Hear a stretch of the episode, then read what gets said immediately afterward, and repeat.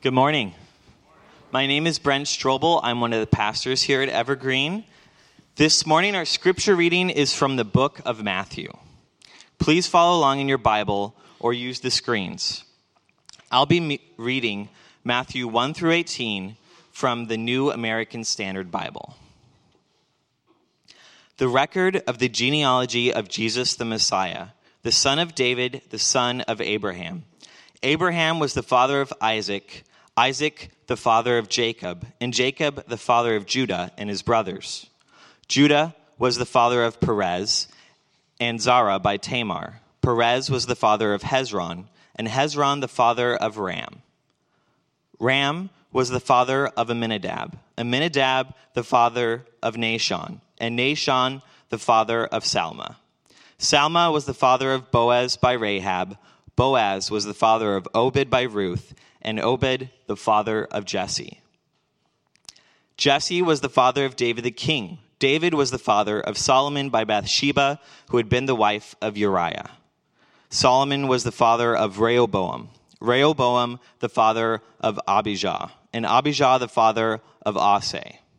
Asa was the father of Jehoshaphat, Jehoshaphat the father of Joram, and Joram the father of Uzziah. Uzziah was the father of Jotham, Jotham the father of Ahaz, and Ahaz the father of Hezekiah. Hezekiah was the father of Manasseh, Manasseh the father of Amon, and Amon the father of Josiah. Josiah became the father of Jeconiah and his brothers at the time of the deportation to Babylon. After the deportation to Babylon, Jeconiah became the father of Shealtiel, and Shealtiel the father of Zerubbabel. Zerubbabel was the father of Abihud, and Abihud the father of Eliakim. Eliakim the father of Azor. Azor was the father of Zadok, and Zadok the father of Achim, and Achim the father of Eliud. Eliud was the father of Eleazar, and Eleazar the father of Matthan, and Matthan the father of Jacob. Jacob was the father of Joseph, the husband of Mary, by whom Jesus was born, who is called the Messiah. So all the generations from Abraham to David are 14 generations. From David to the deportation to Babylon, 14 generations. And from the deportation to Babylon to the Messiah, 14 generations. Now the birth of Jesus Christ was as follows. When his mother Mary had been betrothed to Joseph, before they came together, she was found to be with a child by the Holy Spirit. This is the word of the Lord.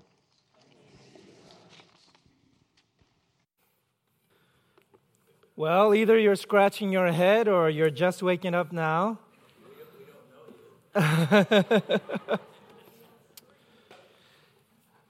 it's me, I swear.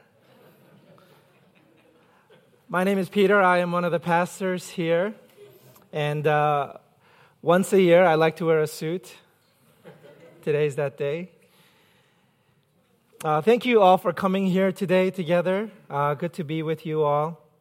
Uh, how many of you have never uh, been uh, sat in on a reading of that passage before?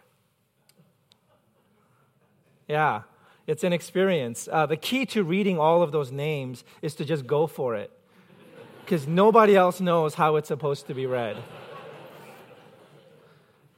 So, and you notice every time we have one of these passages, I always ask Brent to do the scripture reading. Uh, speaking of Brent, uh, happy birthday, Brent. Uh, where is he? It's, uh, it's his birthday today.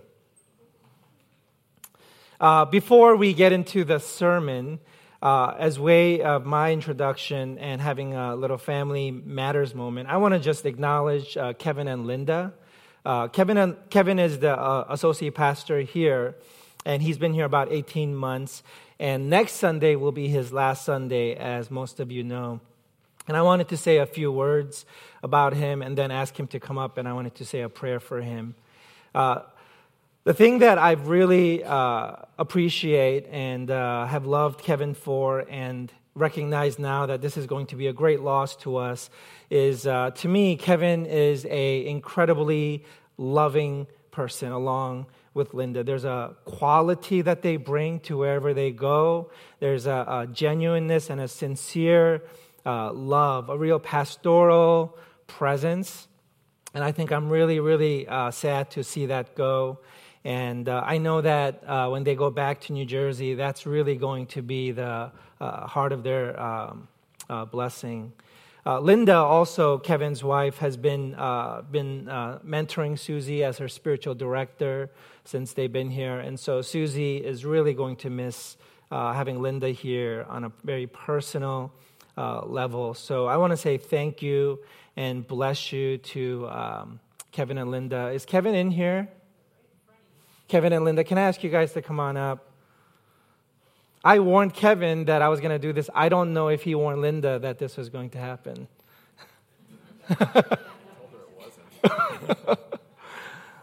okay. Uh, church, would you, uh, if you are willing, extend your hands out towards Kevin and Linda and uh, allow me to pray for us, for them. God, you have done a great work in Kevin and Linda long before we got to know them, long before we were graced with their presence. You have been uh, forming their character, and you've been uh, working mightily in them and through them. And at this time, we've had an opportunity to uh, be together. And, uh, and now you're sending them uh, to another place and just as they were a tremendous blessing to us, I pray that you would uh, empower them and fill them with more anointing, a double anointing, to be able to do even greater works uh, through them than uh, they were, you were able to do even here. So we pray for them. We love them. We appreciate them. We thank them. And we thank you for them. We send them out in the strong name of Jesus, trusting you with all of our heart, soul, mind, and strength. In Jesus' name we pray. Amen. Thank you. Thank you.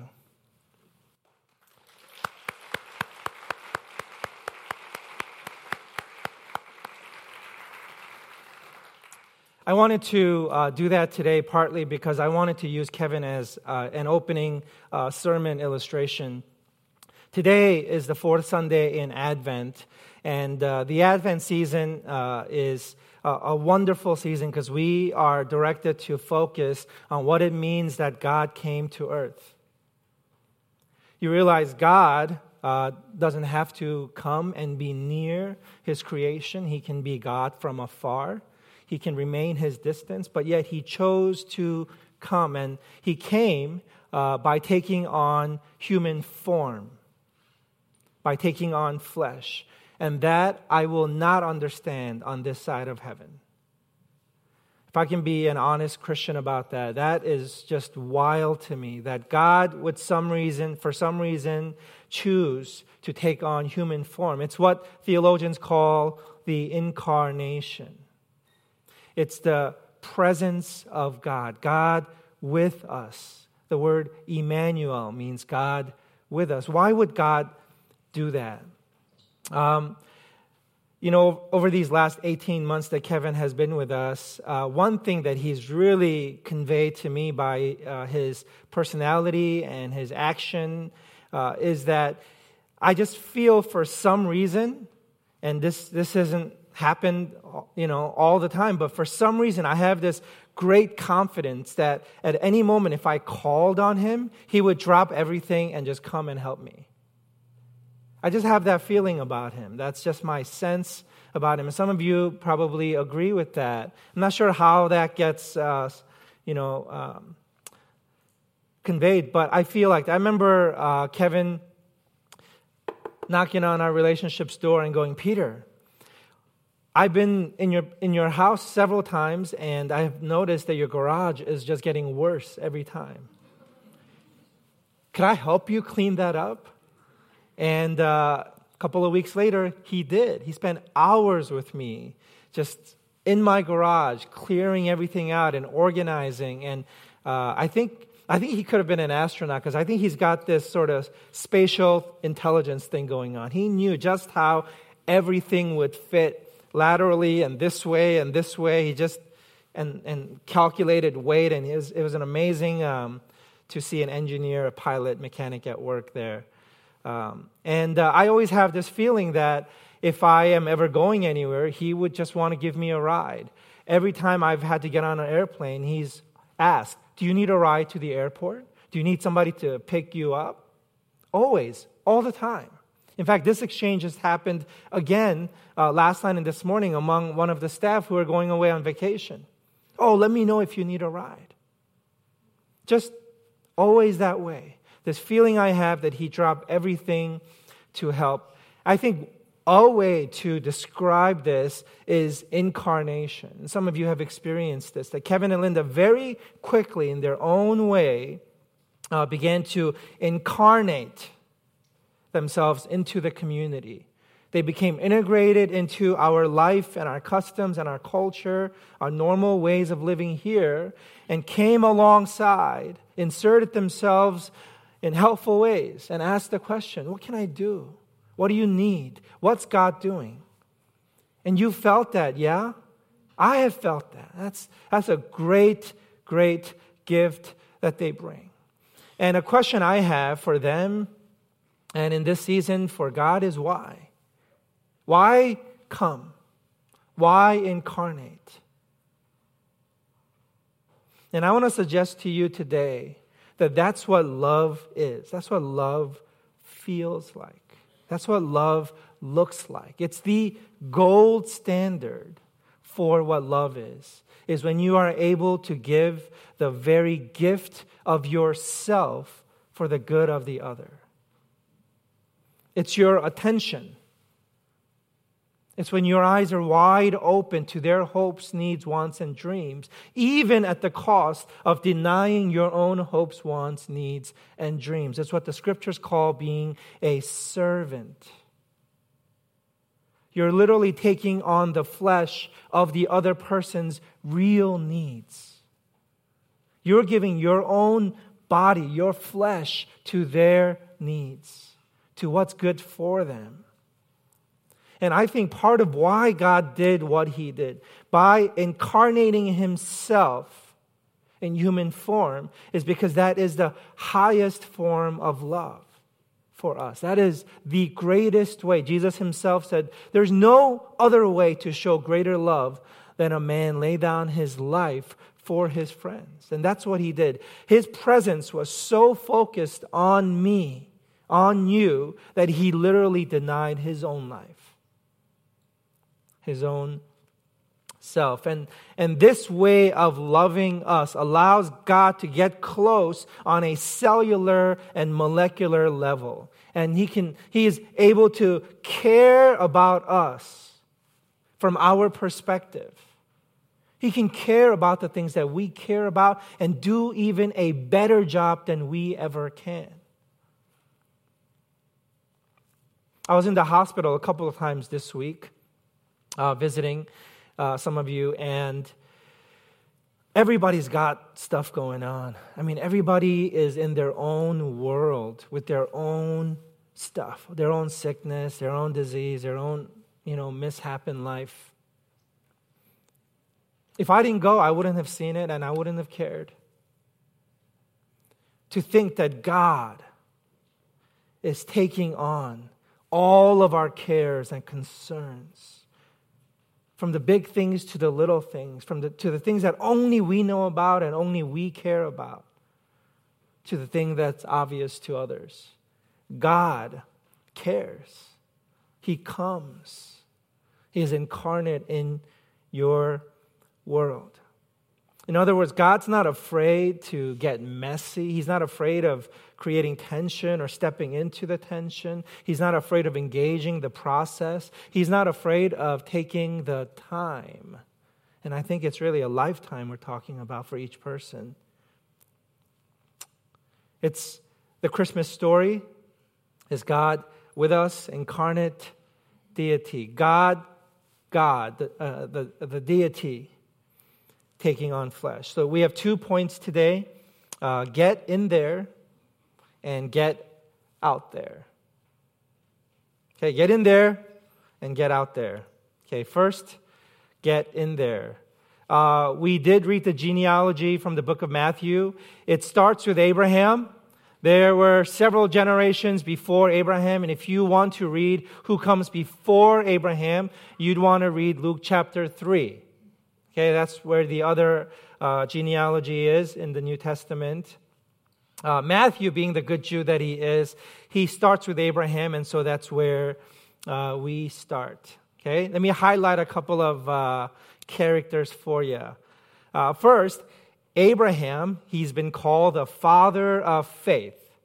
But if you know Abraham's story, you know that faith was not a strength of his at all. It was actually one of his great weaknesses. Uh, he abandoned his wife twice to save his own skin. Um, and she, having no choice in the matter because of societal structure, stayed with him. Uh, when God came to him to give him the promise of all promises, Abraham immediately believed him for a second and then proceeded to forget and doubt the entire time afterwards. That's true. He believed God for a moment. Just that moment. And after that, it was all the story of doubt. In fact, he began to uh, sabotage God and try to even uh, participate in uh, fulfilling the promise his own way because he didn't believe that God would do what he said. And so, Abraham is the father of our faith, not by nature, not by nurture, but by grace. Uh, another character worthy of highlight is Isaac. Isaac uh, was the son that Abraham uh, was tested on, and uh, it was put on the altar, and Abraham uh, was kept from sacrificing him.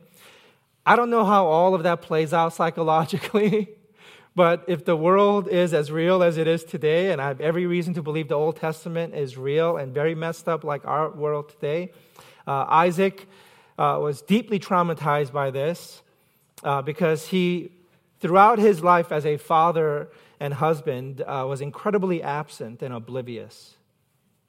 Uh, he sowed seeds of enmity among his sons and wife. The family was completely divided and dysfunctional. Uh, by, and he showed blatant favoritism. I wonder if that's related to his father almost killing him. I don't know. Uh, another interesting one is Judah and Tamar.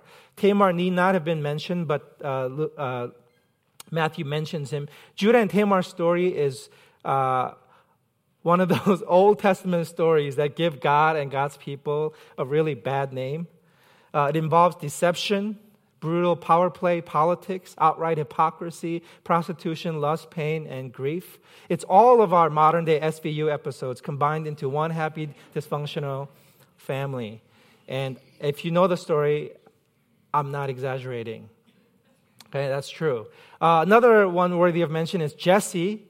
Uh, he's judged. He, ju- he was so uh, consumeristic and materialistic for some reason that he only valued his children according to their birth order, looks, appearance, and usefulness. Okay, this is true. And when asked directly by a prophet who visited him, about the whereabouts of David, his youngest son, he literally actually forgot that David even existed and said, What are you talking about? I don't have any more children. But he did. He still had David. And, and Samuel confronts him again about David and he says, Oh, oh yeah, actually, I guess I do have one more. What do you think that did that to David? What, what did that do to David? Right? David, as many of you know, uh, already know, is the single most beloved king of Israel and maybe the most beloved character of all time in the scriptures. Uh, he wrote many prayers and songs and poems, laments and history. Uh, it, it is he, David, who came to symbolize the coming of the Messiah. Right? It was David the king, but a greater king will come because David was named the man after God's own heart. But as we know, he was also probably bipolar, at least a manic depressive. He was a murderer, he was an adulterer, and he was completely self focused all the time. This is David.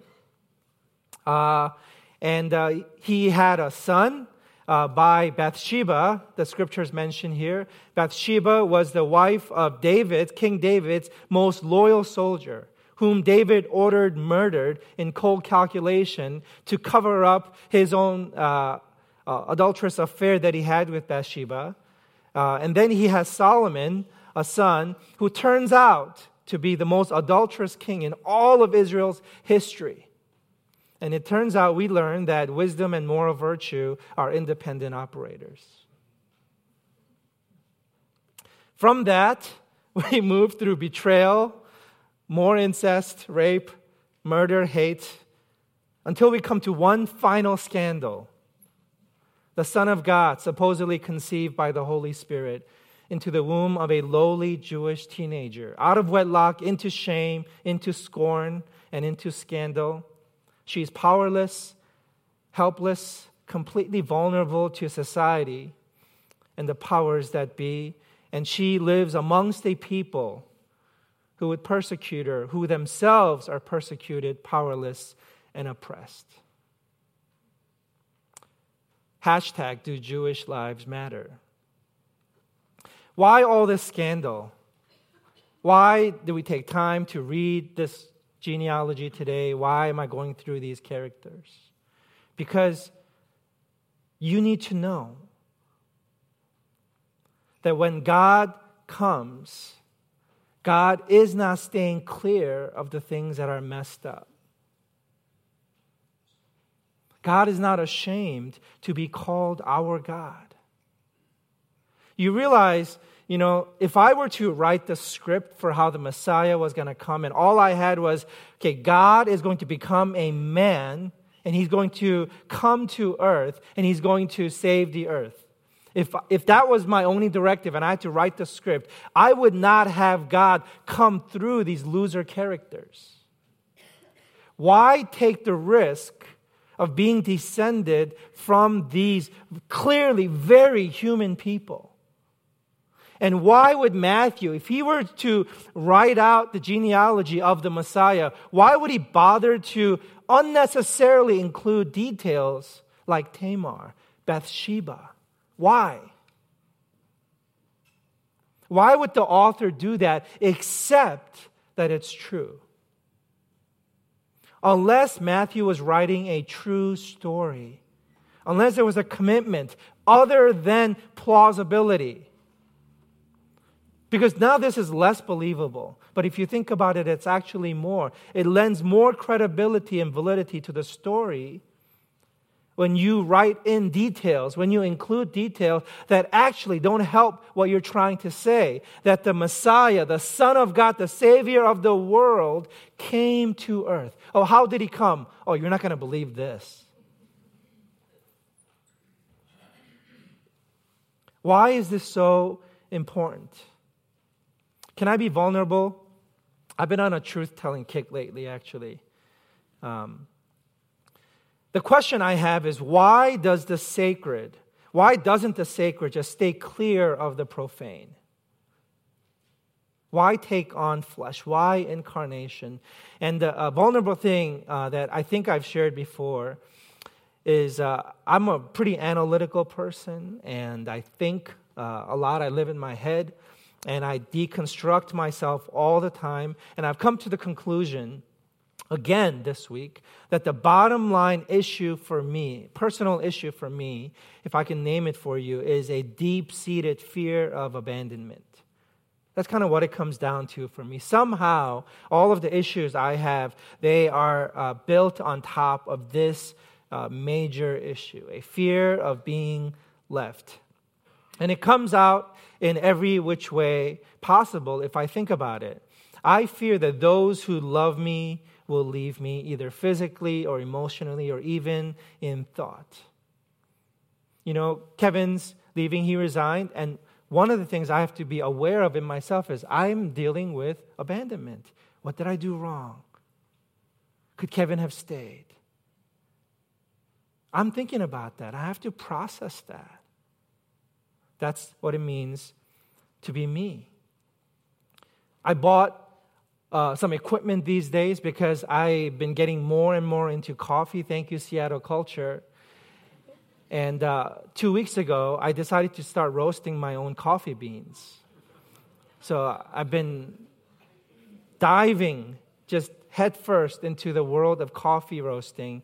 And I'm, I'm using this roaster, and it's expensive. And the reviews are out there say, you know, it, it can break because there's so much, uh, there are moving parts and there's heat involved. And so, uh, you know, I'm already on my second machine. I already broke the first one. And my fear of abandonment kicks in. It's like this machine is going to leave me. I look at the second roaster and I'm thinking, et tu, Brute? Because in my world of fear of abandonment, things are just breaking all the time. Like, I just know my kitchen sink is going to clog, and the wood outside, as it rains in the wintertime, it's rotting away, and my roaster is going to break, and my new espresso machine, I don't know how long the pump is going to last. And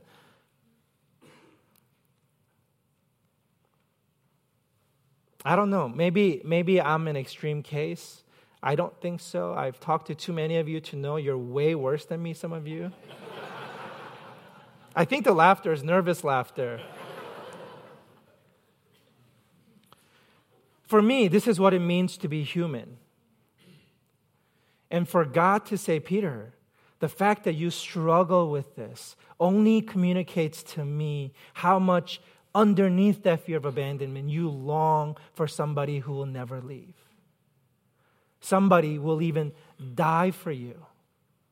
I'm not afraid of your fears.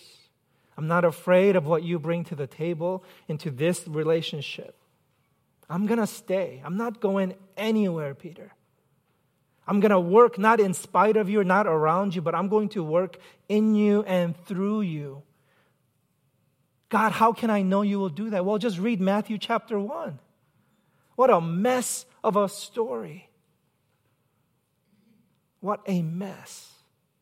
And look what, look what I've brought through those stories. I have given birth to my son. That's how you know Peter that Jesus, the Son of God, Messiah, Savior of the world, is not only going to come and be born, but he is going to stay through all the way to the cross, to the other side of the cross. And then he's going to cleanse you of all of your sin and give you the deposit of the Holy Spirit so that you can know I'm coming back. It's a deposit of things to come. I don't know, it sounds, it sounds like a story but it also sounds like a story that resonates true for me because I need that in my heart. I know roasting equipment will break, but the love of God won't. That may have been the first time in history that the love of God has been compared to a coffee bean roaster.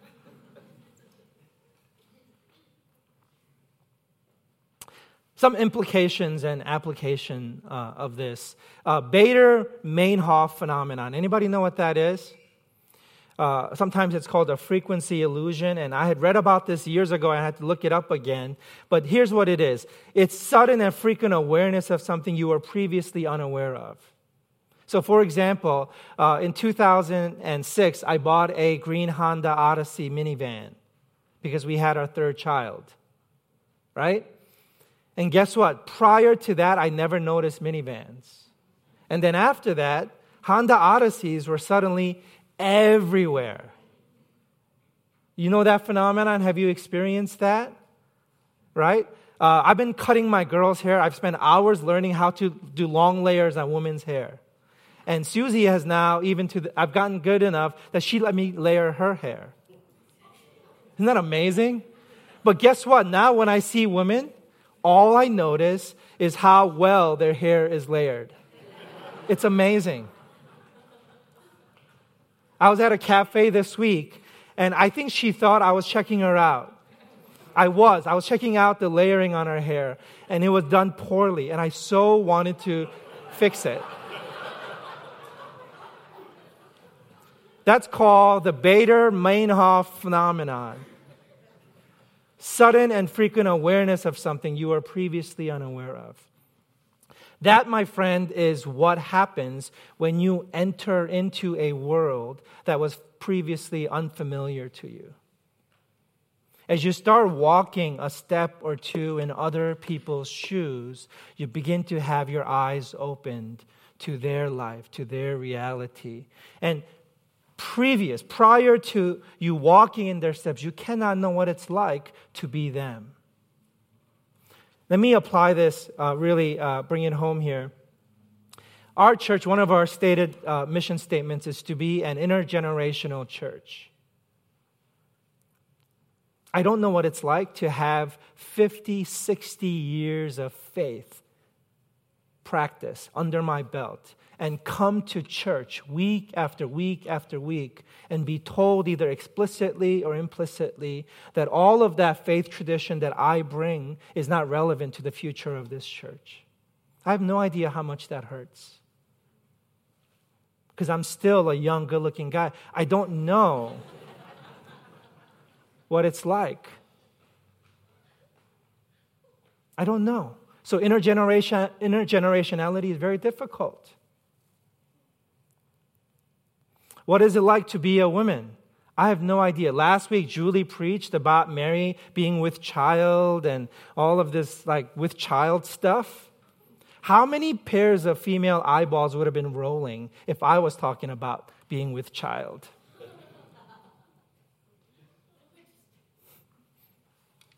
Because I'm a guy. I have no right, and I should never talk about what it's like to be with child. That'd be ridiculous. Because I don't know the plight of the female gender. This world, this historic misogyny that they're birthed into. I'm more aware of it now because I'm always looking at the world, trying to look at it through my four daughters' eyes. And it's a tough world out there. I'm scared for them. You know, I, I read this week that women have this unspoken code. And the code is we will always be there for each other and help each other if we can. Because they share suffering together as the female race. They do. They just get it in a way that men don't do because men have been in powers of position and privilege ever since we threw Eve under the bus. It's true. We don't know what it's like to be an African American male if we're not an African American male. We have no idea what it's like to walk this earth. We don't know what it's like to be an African American mom and to look her son in the eyes and the things you want to tell him about the world. We don't know what that's like. We don't know what it's like to be a police officer in our climate these days if we're not police officers. Two Brooklyn cops, one Hispanic, one Asian, executed in response to what's happening in New York. We don't know what it's like to walk the streets as a police officer and the constant adrenaline that's flowing.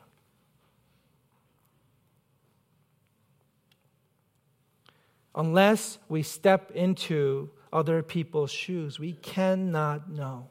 And here's a testimony of Scripture Jesus was tempted in every way that we are. He has experienced every trial that we will ever experience or have ever experienced because he came in the flesh. He is our God and he's earned the right to be called our God. And Philippians 2 says, because of this act of humility, he will be exalted because he's now worthy to be worshiped. He has won us over, he has walked in our shoes. And so here is the first application get in there before you have a thought, before you pass judgment. Get in there. I read one of my kids' diary entries last week. She let me, and there was an entry about how adults just don't understand. And she was complaining that adults don't understand that kids have homework from school and how we need to stop assigning extra piano practice and math problems at home because they already have homework to do. Clearly, they are Asian kids if they're practicing piano doing extra math.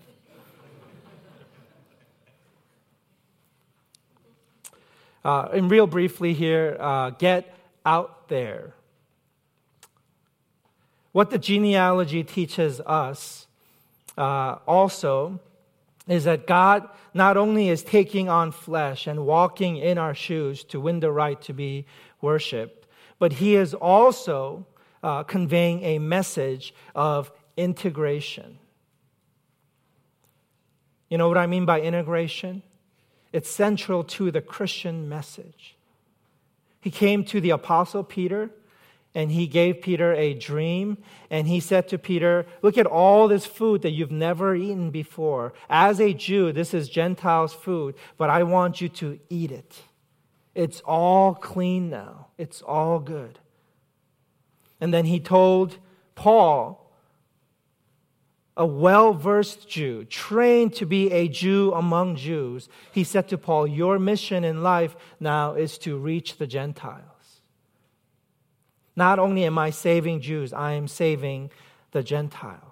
And in Jesus coming through the genealogy that we read today, what God is saying is it's not just about God coming into our world, but it's also God embracing our whole world. And He's no longer bifurcating between the sacred and the profane.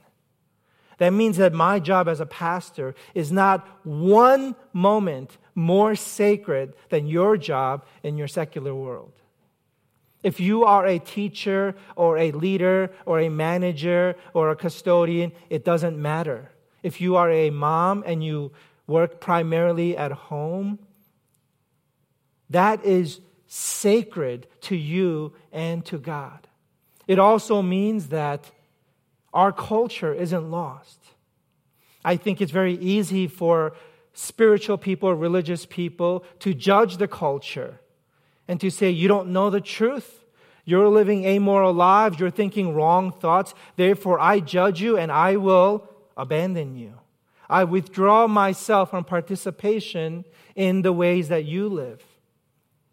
And Christmas says, no, we are supposed to embrace the culture, be in the culture, love the culture, pray for the well being of the culture. Not only get in there, but get out there. Christmas is saying, you go be the very help that you claim, quote unquote, they need. Now, I gotta, I gotta confess again on my honest kick. This is a very valid criticism of me. I think one of the gifts that I bring to the table as a leader is that I have a critical eye. I can come into a situation, do a thin slicing, and know what's wrong with an organization or what's wrong with a certain type of leadership. I can do that. Especially if I'm not in it yet, I have almost 20 20 vision about what's wrong. And then one of my apparent favorite things to do is to pass judgment and then walk away. And it can leave people feeling hurt and abandoned. I wonder on a psychological level if it's not related to my own fears of abandonment. I wonder if it's not me preemptively abandoning. I don't know. But this is the human thing. This is the easier thing to do is to pass judgment and then walk away. But what Christmas does is it sees the truth for what it is. It names darkness as darkness, but then steps into the darkness, seeing value in the redemptive possibility of the darkness. Says, if I claim that you are dark and you need the light, I will get in there and I will help be the light. I will let my light shine in the darkness. It's not passing judgment and then abandonment, but it's full embrace. It's integration between the sacred and the profane. You realize if God decided to cut out all things that were worthy of judgment, there would be no genealogy. There would be no Messiah as we know the Messiah today. Uh, I want to give you uh, sort of homework for this next week as you uh, engage in Christmas activities with family and friends. I don't know what you're doing, But I want to just uh, make it really practical. Here's what Christmas is I want to invite you to incarnate and be Emmanuel with those around you. To put away your devices and your phones, to be attentive to those you are in the room with. Open your eyes, ask questions, and listen to their answers. To really see them, to accept them, and love them. Seek to care about them rather than passing judgment. You know, if you run into that crazy uncle again, instead of avoiding him, what would it look like if you stepped even closer towards somebody this week? So that's my homework for you all this Christmas. Step in, enter in, get in there, get out there, and love someone this week. Would you pray with me?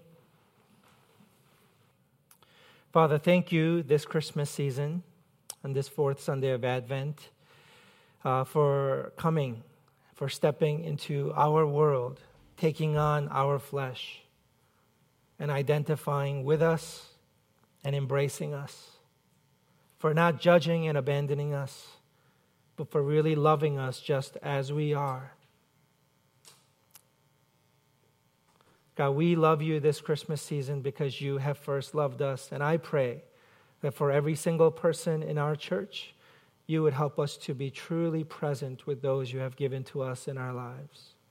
And as we make time uh, for the least among us, help us to see them too and understand from where they come.